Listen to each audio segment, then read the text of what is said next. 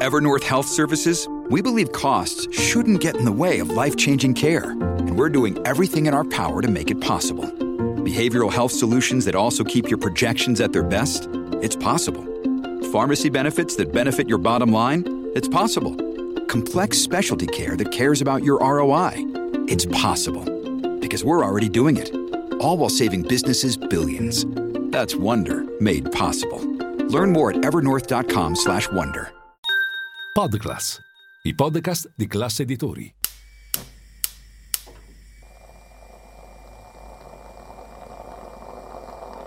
Buongiorno dal gruppo Classe Editori. Io sono Massimo Brugnone. Oggi è martedì 22 agosto e queste sono notizie a colazione, quelle di cui hai bisogno per iniziare al meglio la tua giornata.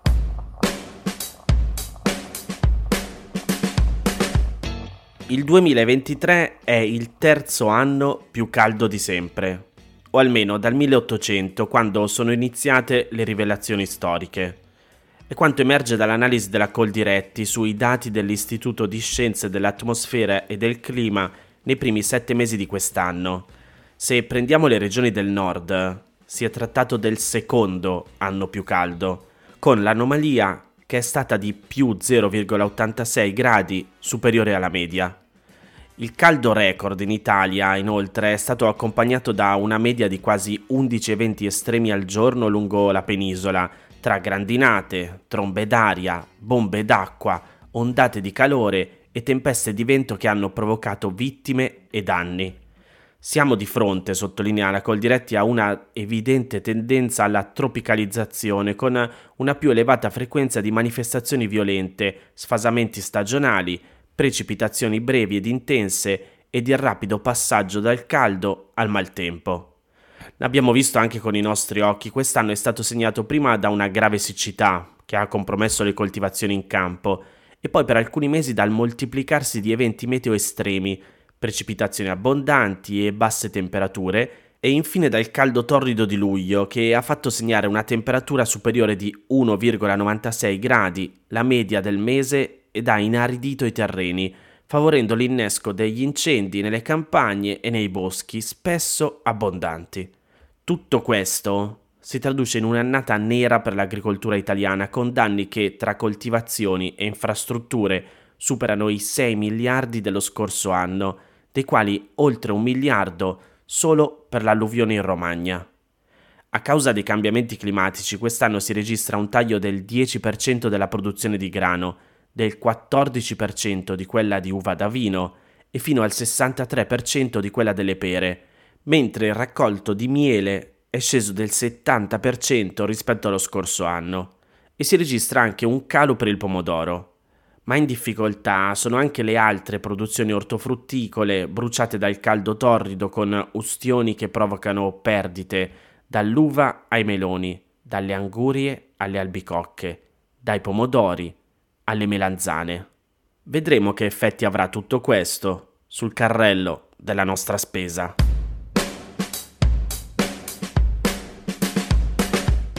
Da due anni sentiamo dire che gli asili nido sono uno dei pilastri del Piano Nazionale di Ripresa e Resilienza. Una delle ultime speranze di invertire, scrive il Corriere, sia il trend demografico che condanna l'Italia al declino, sia i dati sull'occupazione femminile.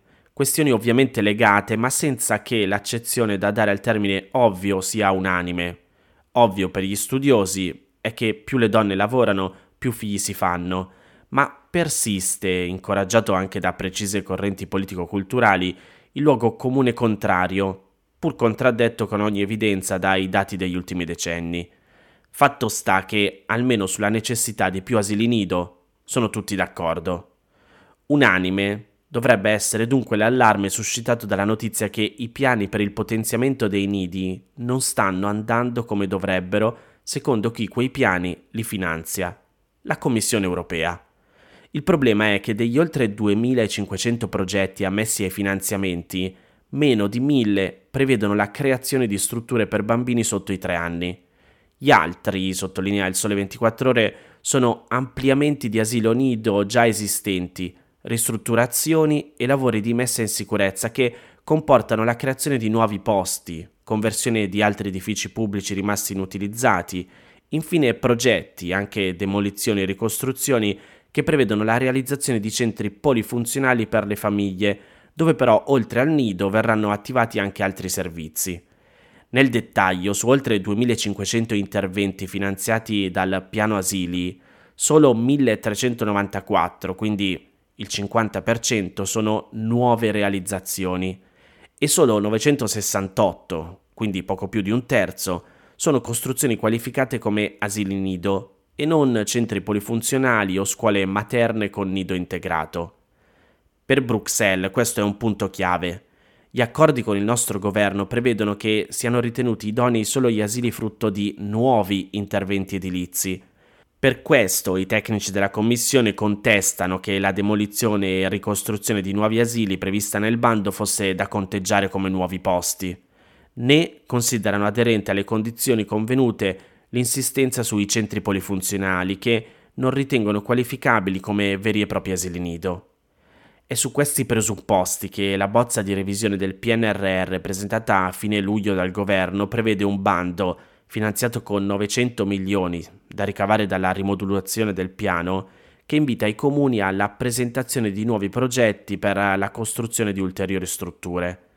Nel frattempo, l'obiettivo è stato rivisto al ribasso come si legge anche nell'ultima versione del piano pubblicata online, a 228.000 nuovi posti entro il 31 dicembre 2025 e non più 264.000 come nella prima versione del PNRR. Quanto ai progetti già ammessi dal governo, per la maggior parte appalti e in fase di cantierizzazione, dovranno superare l'esame di Bruxelles e per quelli che rischiano di non soddisfare più gli obiettivi del PNRR è già partita la caccia a nuove coperture finanziarie. Il ministro Fitto assicura ai comuni che si sono impegnati in contratti di appalto da milioni di euro che i fondi non sono in discussione, ma i sindaci guardano all'evoluzione della trattativa con l'Europa con comprensibile trepidazione il rischio che parte dei progetti ammessi non soddisfi più i criteri di finanziamenti comunitari è davvero concreto. Se infatti l'interpretazione restrittiva dei tecnici dell'Unione Europea ammetterà solo nuovi interventi edilizi, le molte azioni di recupero finanziate non centreranno gli obiettivi del PNRR, con il rischio comunque che in un paese in piena crisi demografica un nuovo bando vada semideserto. Il tutto dopo che la raccolta delle candidature è già stata tormentata alla scadenza fissata inizialmente al 28 febbraio 2022 con il primo bando, erano giunte richieste per meno del 49% dello stanziamento, con proroghe e successive ricollocazioni concesse per incrementare la scarsa partecipazione al Sud. Quanto sarebbe grave perdere questa occasione lo conferma il fatto che il piano prevede che entro il 2025 in Italia ci siano posti in asilo nido per 33 bambini ogni 100 al di sotto dei 3 anni.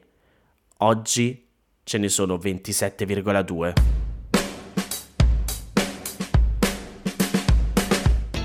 Non vi ho parlato in questi giorni delle parole contenute nel libro del generale Vannacci e delle ovvie seguenti polemiche con prese di posizioni diverse sia a destra e all'interno della destra che a sinistra. Sapete che qui a Notizia Colazione ci concentriamo più sulle analisi che sulla cronaca di questo tipo. Non perché non sia importante, ma perché penso che ognuno di voi abbia gli strumenti per farsi una propria opinione. Trovo però interessante l'amaca di Michele Serra che si trova oggi su Repubblica, che al di là delle opinioni pone al centro della questione la Costituzione. Ve la leggo. Un generale della Folgore che dice cose fasciste non è una notizia, francamente. Lo definirei un fenomeno ambientale piuttosto scontato. Ben più sorprendente sarebbe un generale della Folgore che partecipa al Gay Pride e guarda con simpatia i migranti, considerandoli nuovi italiani e non pedine della sostituzione etnica. Indignarsi e gridare vergogna non serve a nessuno, né a lui, che ne trarrà la convinzione ulteriore di essere un uomo con le palle, che osa dire le cose che pensa, e dalle sue parti le pensano in tanti, né alla causa dell'uguaglianza e dei diritti che fin qui, diciamo così, è passata per altre strade e dunque non ha potuto giovarsi del contributo del generale Vannacci e nemmeno può sperare in tempi ragionevoli di poterlo fare. Il vero problema è di ordine razionale.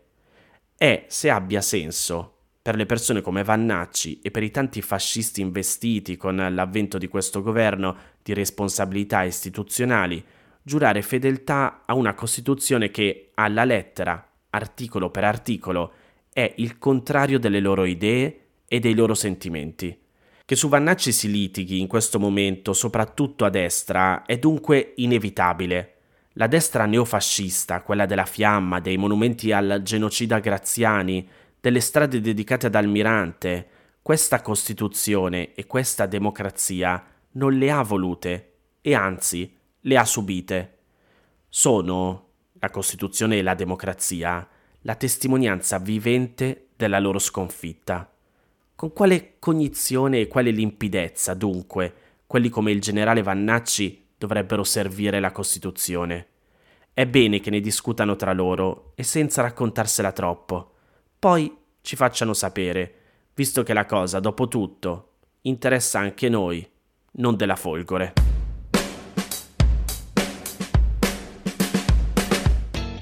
Queste erano le notizie a colazione di oggi. Se volete suggerirmi alcune notizie o mandarmi i vostri commenti su quelle trattate, potete scrivermi all'indirizzo notiziacolazione.it. Se volete rimanere aggiornati c'è il canale Telegram di Notizia Colazione. Nel sommario della puntata trovate il link per gli altri podcast del gruppo Classe Editori. Io vi aspetto domani per iniziare insieme una nuova giornata. Un saluto da Massimo Brugnone.